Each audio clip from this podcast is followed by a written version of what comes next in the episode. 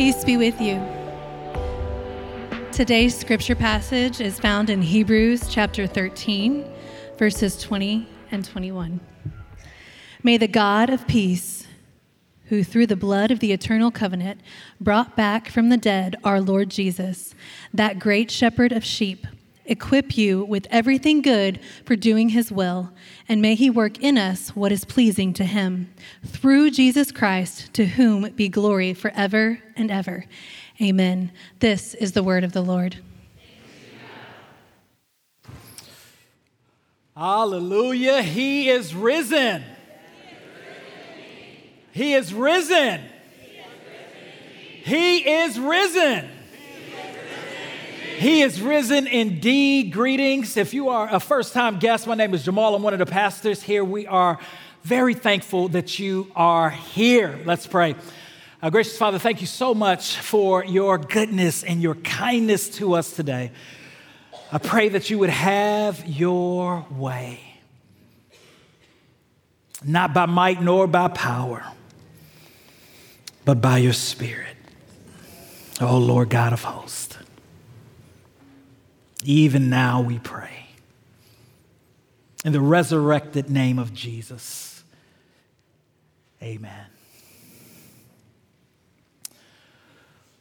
Well, I don't know your favorite movie or what it takes in a movie for you to call it a cinematic masterpiece, but there's a, a few elements that make a movie a, a masterpiece, that make it something that is memorable and that just lives on. For example, for me, it's cinematography. Uh, having a, a, great camera angles, having a great score, having great actors, having a great plot is extremely important. A movie that grips you in the beginning, that keeps you interested in the character development in the middle, and that ends well where at the ending you, you, you leave saying, I'm going to remember that feeling, I'm going to remember that close. And there's a lot of movies that do that. For me, it's the movie uh, The Shawshank Redemption. right? About this guy named Andy who is uh, charged for um, a crime that he didn't commit, a double homicide, and they just develop that character so good. And then you meet Red in the middle, and he's in prison, and, and all of a sudden there's these themes of hope and redemption and, and growth, and, and you're learning things about the prison system. And then it closes with this great reunion, just mwah, masterpiece. And the score throughout is powerful.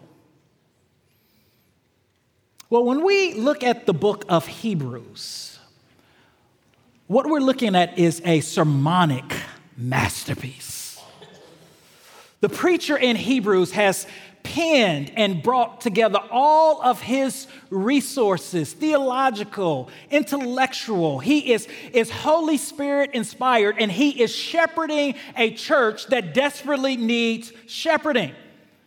And this masterpiece has great character development. This masterpiece has a, a, great score that we'll talk about at the end. This, this masterpiece has a wonderful beginning, an intriguing middle, and a powerful ending. And today we're going to talk about that ending, or what is called a benediction, which is a prayer of blessing for the road. Now, if you're here today and you're a guest, and this is your first time, um, you're dropping in at the end of a sermon series on a book that we started back in September. But there's good news.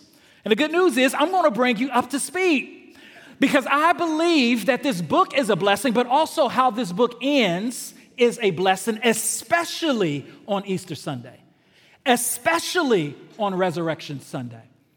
And so this sermonic masterpiece starts in the beginning, the first five verses with a beautiful word about Jesus Christ. And in these first five verses, the author is showing us that Jesus is not merely a, a man, a prophet, a, a priest, but that Jesus is fully God. In fact, he is God's final revelation of salvation, which means that whoever comes or claims to come in the name of God, if they are not preaching the person and work of Jesus Christ, they are a false prophet. Because God has spoken his final word regarding how to be made right with him through the person and work of Jesus. And then we read in the text that Jesus is the, the creator of all things, the ruler of all things, and the sustainer of all things. In fact, these first five verses says that Jesus shares the very same radiance and nature of God the Father, which means that he is fully God. And then he closes this section saying not only is he fully God, but Jesus made a purification for our sins. He died for our sins. And he ascended unto heaven, where he is now seated in a position of authority and power at the right hand of God. What a opening. And then you get to the middle of the text, and you start getting into the body, and then you see that the preacher has three uh, uh, uh, sermon that can be summed up in three words Jesus is better. The whole book of Hebrews is about him making and articulating this argument that Jesus is better. He starts off with angels and he's like, Yo, I know y'all love angels and y'all think angels is special and y'all building this whole theology out on angels, but Jesus is better than angels. Moses, Joshua, Jesus is better than Moses and Joshua. Priests, even this mysterious priest named Melchizedek that y'all doing all kind of weird stuff and building your life around, Jesus is better than Melchizedek. And then he goes on to say something that would have really touched them. Not only that, Jesus is better than your tabernacle theology. In fact, the tabernacle all points to the work of Jesus. Jesus is better. And then, y'all, the preacher closes his sermon out with some of the most powerful and poetic verses in all of Scripture. Look at it with me verse 21. This blessing for uh, the road, this prayer for the road, this benediction for his people. Now may the God of peace equip you with everything good to do his will, working in us what is pleasing in his sight through Jesus Christ, to whom be glory forever and ever. That is his prayer for his church. This church that was tired, this church that was wayward, this church that is saying Jesus plus the Levitical cult, Jesus plus the law, as he has spent all of his energy, all of his theology, everything that he has to try to convince them that Jesus is better after believing that he has done this subject justice. He closed with a prayer, and that prayer is praying two things. And that's my prayer for you this Resurrection Sunday. This prayer is praying that the Lord would equip you with everything good to do His will. And that the Lord will enable you to do what is pleasing in His sight. And here's the, here's the main thing I want you to walk away with today. It's simply this God has resourced you with everything you need to do His will. God has given you every resource that you need to do His will. And this is what essentially the resurrection teaches us. This is what the resurrection promises us that God does not leave His children in tombs. That what God brings you to, He is going to bring you through. What God allows you to experience, He is going to equip you and enable you in that experience. I don't know about you, but I need to hear that word. Because just naturally, my disposition, the way that I'm, I'm, I'm built, is to be self critical and to think that I need more resources to do something. To think that uh, I need more confidence to do something, to think that somehow God has not given me what He has needed, what He has given me for the task that is needed to do. But this message and this benediction is a reminder that God always equips and enables His children to do what they need to do. Someone here today, you feel under resourced and overwhelmed God has given you, hear me when I say this, God has given you every resource that you need to live a successful life for Him in Christ Jesus to that worn out parent who feels like giving up. God has given you every resource that you need. To that friend, to that, to that uh, a single person, to that spouse who is struggling, to that person whom God has called to a career or a job, and it seems like you are under resourced and you find yourself overwhelmed. God has given you every resource that you need. Every resource that you need to do His will and to walk pleasing to Him. In the same way that God gave Jesus every resource that he needed to complete his task on earth, and he gave him that power to be resurrected from the dead, so has he given that to you. Perhaps you walked in here today and you're just super discouraged, and that's something that you don't believe. My prayer is that you would leave believing. And perhaps this is your first time back in church in, in years or months because you look at Christians and you look at the church and you look at uh, uh, uh just Christendom as a whole and you are discouraged. I'm so glad that you came today. And I can see how that can be discouraging. But I want you to know that Jesus said, Upon this rock I build my church, and the gates of hell will not prevail. Why? Because God in Christ has given his church everything she needs to fulfill his will. So lift up your head, O ye gates, and be ye lifted up, ye everlasting doors, for the King of glory shall come in. So, I want to give you two encouragements, two simple encouragements, and I'm out your way for when you feel under resourced and overwhelmed. Two encourages to remember as we look at this prayer. And the first is to remember that you belong to the God of peace. You belong to the God of peace. Now, peace is not the absence of conflict. Peace is not the, uh, the, the, absence of, of insecurities or the absence of, of drama. Peace, rather, is the presence of Christ. The Bible says that God is not the author of confusion. God wants his children to have peace. Peace is internal wholeness. It is an eternal calm that is rooted in God, a God who is faithful. And some of us this morning, we came and we are not in a state of peace. We're not in a state of um, interior calmness and wholeness because we believe the lie that God won't rescue us when we are in trouble, that God will leave us in a tomb. We believe the lie that God's favor was for yesterday and not for today. But the Bible teaches us that the God of that we serve is a God of peace. He always brings spiritual rain to drought for his children. He always brings resurrection for his children when it feels like their bones are dry.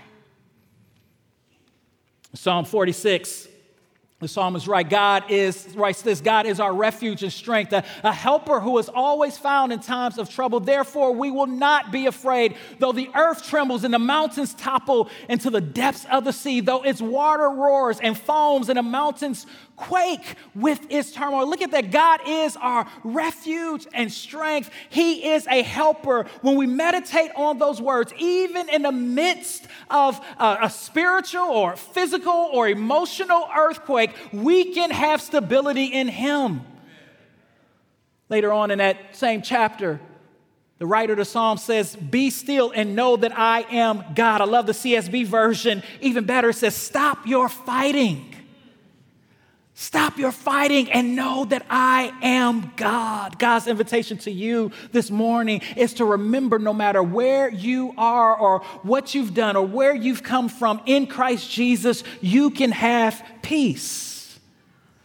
Psalm 127 Unless the Lord builds a house, those who build it labor in vain. Unless the Lord watches over a city, the watchman stays awake in vain. It's in vain for you to rise early and go late to rest, eating the bread of anxious toil. Why? For he gives rest, he gives peace to his beloved.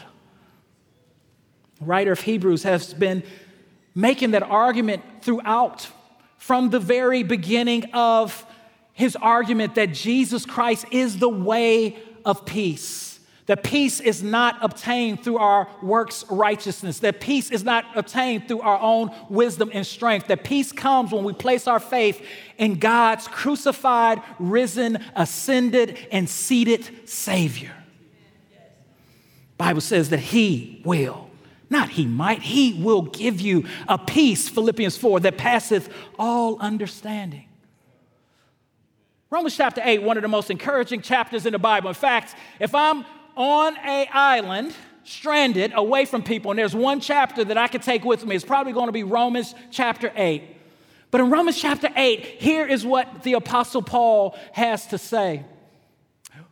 What then are we to say about these things? If God is for us, who is against us? He did not even spare his own son, but gave him up for us all. How will he not also with him grant us everything? And someone in here, you need to hear that today. Hear the Apostle Paul's argument. If God gave you his own son, allowed his own son to die, death by crucifixion, to be shamed publicly by the rulers and the authorities of that day, how will he not give you everything you spiritually need to flourish in Him. Now, here's what's fascinating this word equipped. Oh, I just love the Bible. This word equipped is just, a, is just a, a great word. It appears in Matthew chapter 4, verse 21. And when it appears, it is talking about fishermen who are mending their nets. It also appears in Galatians chapter 6 as the word restore. And it's specifically talking in that context if a brother falls into sin, it says, let them restore, let them equip, let them mend that brother with gentleness. So here's the thing God is promising that He will, if He has called you to a task, if He has called you to do something, He will equip, He will mend you.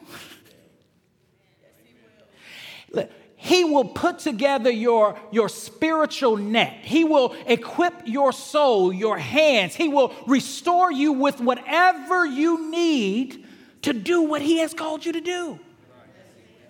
And that should give you peace this morning. Well, Pastor Jamaal, I, I don't know about that. Sometimes I don't, I don't feel like He's mending me. Well, what should I, I do? You should do three things. One, you, you wait. You wait, you be faithful. You go to God as your refuge and your strength and your helper, and you wait. They who wait upon the Lord shall renew their strength. They shall mount up with wings like eagles. They shall run and not be weary. They shall walk and not faint. Isaiah said, You wait. You wait on him. Notice I said you wait on him. I didn't say wait for him. They that wait on the Lord, we're not waiting for the Lord. The Lord is present with us. We're just waiting on Him to manifest His will in our life. You wait on the Lord. And while you wait on the Lord, if that spiritual pegs of your soul is, is shaking and moving around a little bit, and you feel a, a holy contentment as you're talking to people in community, you know what you do? You walk out on faith. You walk out on faith. Hebrews chapter 11. Sometimes God puts us in situations and circumstances where He allows us to have a, a holy discontentment because He has called us to do something and we probably have missed what He's been calling us to do. So that's when you start talking to people, you start praying, you start seeking the Lord, and you step out on faith. Can I bring a witness up this morning? Come here, Moses. Let me talk to you on this Easter Sunday. Pastor Jamaal, let me tell you the story about how the Lord called me out of Egypt with his people. And it seems that he led us into the wilderness to die. In fact, his people started to cry out against me. They were ready to stone me and to kill me.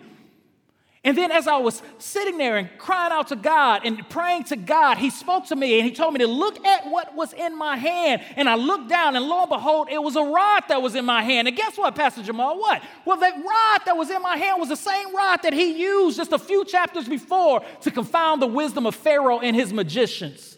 And He told me to turn around. And so, by faith, I turned around and I lifted up that rod and I began to see those waters split in two, and me and his people walk through on dry ground. Perhaps you're in a season right now, and peace is evading you, and you feel like you are under resourced and overwhelmed. Wait, walk, or, or walk out on faith. By faith, by faith, by faith, by faith. And the God of peace will be with you. And he'll give you a peace that passeth all understanding. Or he'll give you sufficient grace. That's what Paul cried out in 2 Corinthians chapter 12. It seemed like he did not have peace because there was a thorn that was in his side. And the Bible says that he prayed three times, Lord, please take this thorn from my side. And looking back, he was able to appreciate what God did. Paul says, But God took me into the third heaven. And while I was there, I heard him say, My grace is sufficient for you. The writer of Hebrews essentially is writing to this church after penning this powerful letter, the sermonic masterpiece. And he's saying, Listen, y'all, my prayer for y'all is at the end of this service that you will realize that God has equipped you for everything that you need, that He is also the God of peace. So, wow while you struggle, while you're being mended, remember to wait. Remember to walk out on faith and remember that my grace is sufficient. And second and last, remember that you belong to the God of resurrection power. This Easter, you know it was coming. Amen. Remember that you belong to the God of resurrection power. Look at verse 20. Now may the God of peace who brought up from the dead, our Lord Jesus, the great shepherd of the sheep, through the blood of the everlasting covenant. I love this passage here, and I love this closing. I wish I had time to take you back through Hebrews, and maybe that's something that you can do in the upcoming weeks. Just read Hebrews and underline every time he says, Our resurrected Lord. To the writer of Hebrews, the resurrection was central. And we see so much so that the preacher is encouraging them and he's saying, listen, if you are going to continue to persevere to the end, it is because you understand that you are enabled by a resurrected Savior. This word for resurrected is an unusual word. It's not the word that we normally see or the verb that we normally see when it speaks of Jesus being raised from the dead or someone being raised from the dead. And the CSB is translated as brought up, or some translations say who was led up from the dead. And I think this is intentional because it, it kind of paints us or puts us into this the story arc that we see throughout the book of Hebrews. And it's this picture of Jesus who suffers and who dies, who comes down from heaven to suffer and to die for his people. And he is led up from the grave. He ascends unto heaven where he goes into heaven's throne room and he is seated on the right hand of God. But according to the preacher's theology here in Hebrews, he is not led up by himself. He is taking with him his brothers and sisters. They are led up with them. And they come into the throne room. And they're able to do so with boldness because Jesus is the perfect sacrifice for their sins, and Jesus is their great high priest. And that same power that enabled Jesus to travel down 42 generations, that same power that allowed divinity to be couched in a woman's womb, that same power that allowed her to give birth to this perfect God, the same power that allowed him to go sinless for 33 years, that same power that took him to Golgotha and allowed him to absorb all God's holy wrath, that same power that allowed his body to be decomposed for three days and to be wrapped in linen and, and bust out from that decomposition and bust out from that linen. That same power that allowed his blood to start flowing again, his heart to start beeping, beating again, and that same power that allowed him to get up off where he lay and walk out of that tomb. Listen to this is indwelling you. Now, here's the reason we, we, we, we couldn't shout there is because we, many of us don't believe it. And we don't believe it because we don't feel it. But feelings are great indicators, but horrible dictators. But it's indwelling you. Oh, you don't believe me? Philippians chapter 2. I'm gonna call some more people to the, to the stand and to the, to the witness stand. I won't have Paul talk to you because that weirded some of y'all out, but it says this Work out your own salvation with fear and trembling, for it is God who is working in you. Work out your salvation. Strive. We strive. God is not against effort. When it comes to salvation, He is against us believing that we can earn it. But we strive. But listen, we strive not in our own strength. We strive knowing that God is working in us. And what is he working in us to will and to work according to his good pleasure? Second Peter chapter 1, verse 3. His divine power has given us everything required for life and godliness through the knowledge of him. It's a JSV version, Jamaal Hood version, standard version. has given us everything that we need. His power is indwelling you and is working in you even when you don't feel like it. His power is enabling you to be a faithful husband. His power is enabling you to continue to persevere. His power is enabling you to parent. His power is enabling you to show up to work and to be faithful even when it doesn't feel like it's bearing fruit. His power is enabling you to be a caretaker even though you are tired. His power Does enable you to be faithful even though your circumstances aren't what you hoped for or wished for. His power. It's His power. I'm sure Paul sometimes didn't feel like it was his power working. Paul go in the city, preach the gospel, get stoned, and then have to get right back up again, and probably didn't feel like he was being effective. But his power was working even through Paul as a imperfect vessel. Back in February 8th, a preacher, after he had finished preaching, text his wife this message. Latest stinker i'll be home soon. Two weeks later what happened will forever be etched in christian history as a revival broke out at Asbury Seminary. He thought that his sermon stunk up the place. but God used that sermon to spark something that would touch people around the world. I went back and I watched the sermon, and it was just a, a, a, short, simple, beautiful message on the love of God and how His love compels us to persevere and to love people. And he prayed two things at the start of his sermon. He prayed, one, he said, I hope and I pray that when I'm done, you all will forget me because Jesus has shown up. And two, I pray that God will revive you today. And he left and said, Latest stinker be home soon. Listen to me, beloved. I'm about to take my seat. Listen to me.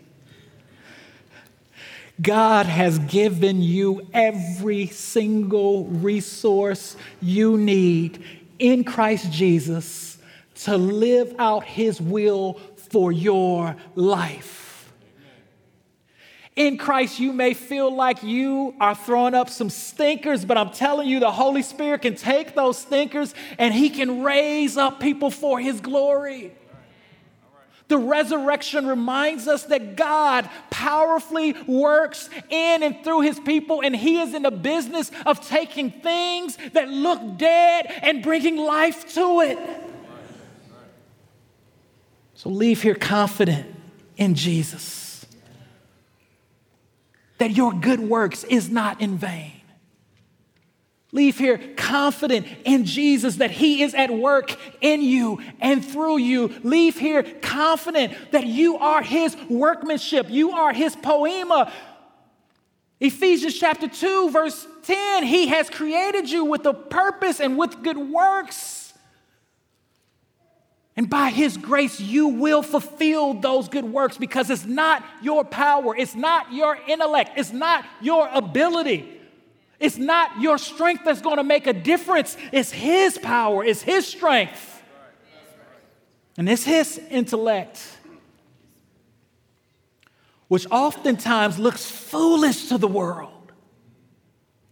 But God said, I'll take the foolish things of this world and I'll confound the wise. I'll take your struggle. I'll take your doubt. I'll take your insecurities. I'll take you feeling defeated and I'll use it for my glory. This is what the cross and the resurrection teaches us. And we see in this text that part of us receiving this prayer is believing. Look at the text that Jesus is the great shepherd of the sheep. And I think God's invitation to some of us here today is to imagine and to realize that we are sheep. We're sheep. We're sheep. That's all God wants you to be is his sheep or his children. He's not asking you to be grown, he's not asking you to be sophisticated, he's asking you to be his sheep and to let him be your shepherd. I love what it says, the great shepherd. In John chapter 10, Jesus says, Listen, I am the good shepherd. Why are you the good shepherd, Jesus? Because I lay down my life for my sheep. But look here, the writer of Hebrews then took Jesus from good to great because he's reflecting on who he is as, as the one who makes purification for his people's sin, as the one who ascended unto heaven with all power and who is seated on the right hand side of the Father. He's able to call him great shepherd because he's experienced his protection, he's experienced his kindness, he's experienced his provision, he experienced that Jesus is faithful to bring him to safety. Do you believe that He's a great shepherd? Has He been good to you? Has He provided for you? Has He made a way for you? Has He ever lifted up your bowed down head? Has He ever worked in you in ways that were supernatural when you think it is no way that, that God could have made something good come out of that? Has He been kind to you? Has He been faithful to you? Has He put food on your table? Has He put clothes on your back? Is He a way out of no way? He's the Prince of Peace, the great I am. He's the author and the finisher of our faith. And he is faithful, and the Bible says that in his blood an eternal covenant has been made. I like that eternal covenant. Because when I said my vows to my wife, I said, till death do me part. But Jesus takes it a step farther. He said, no, not even to death do you part. I've got an eternal covenant. When you die, you will rise again. Still gonna be married to you, still gonna be my boo. We serve a great shepherd. If you believe we serve a great shepherd, can you just stand to your feet with me and give him a clap of praise? Could you, could you just praise him for his peace? Could you just praise him for his power? Come on, could you just praise him for his mercy? Could someone just shout, Thank you, Jesus? Thank you for being good to me. Thank you, Jesus. Thank you for being faithful to me. Thank you, Jesus. Thank you for being kind to me. Thank you, Jesus.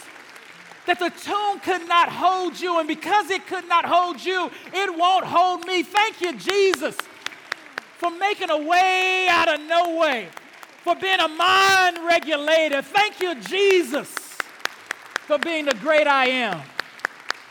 That balm in Gilead.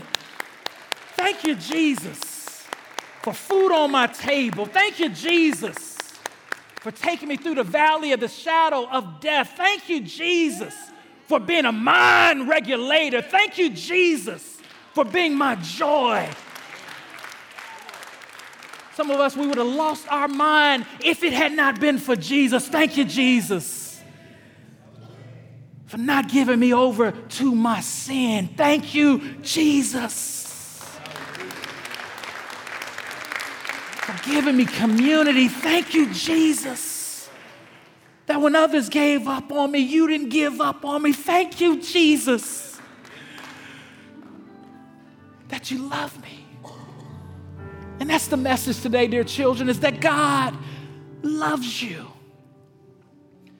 And in Christ, He is writing a masterpiece with your life. Your life has a, a beginning. God created every single one of you for His purpose. He knew you in Christ in your mother's womb. You are not a mistake, you are fearfully and wonderfully made. It's just like every masterpiece, that middle, there's always a tension, there's always a conflict in the story, there's, there's always something that is happening where you think, is this worth it? Will I win? Will I make it? And in Christ, you will make it. And you have a wonderful ending waiting for you.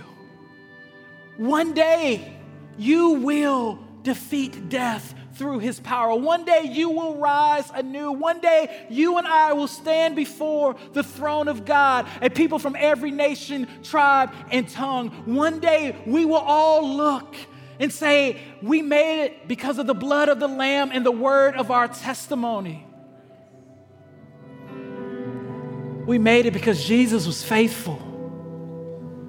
And we will sing with him a new song, and we will look back and say, Look at this masterpiece that God has created. To him, to Jesus be the glory forever and ever.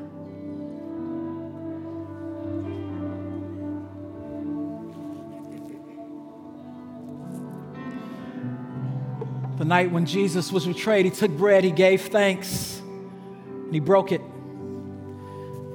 He said, This is my body broken for you. In the same way, he took a cup. He said, This cup is the new covenant of my blood. Listen to this. Was shed for you. He took bread, pop, broke it. God is doing the same thing in your life. He has blessed you and He breaks us all. And then He multiplies the good out of our brokenness for His glory. Every week we take a piece of bread, we dip it in wine or juice. The wine is marked by twine, whatever your conscience permits. And we do this not just to remember what He did on the cross, but also with confidence knowing that one day we will eat together in His presence.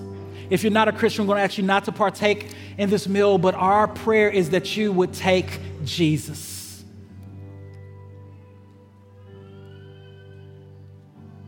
The world is preaching a sermon. Satan is preaching a sermon to you, but at the end of that sermon is death. At the end of that sermon is YOLO. You only live once, get all you can now. And if this, what we are experiencing and living right now, is heaven, if this is it, then that's depressing. But God in Jesus is preaching another sermon. And He's inviting you into that grand story of redemption. And perhaps He's calling you today to trust Him. We want to invite you to do so. Those of you in the front, you can come to the front. Those of you in the middle, you can come to the middle. Those in the back, you can go to the back to take communion. Gluten free communion is up here as well. Let's feast. Hi, I'm Jamaal Williams, lead pastor of Sojourn Midtown. Thanks for listening. At Midtown, we value gospel centeredness, biblical faithfulness, transformative relationships, diverse fellowship, creativity in the arts, and relentless mission. For more sermons, info about our church, visit sojournchurch.com slash midtown.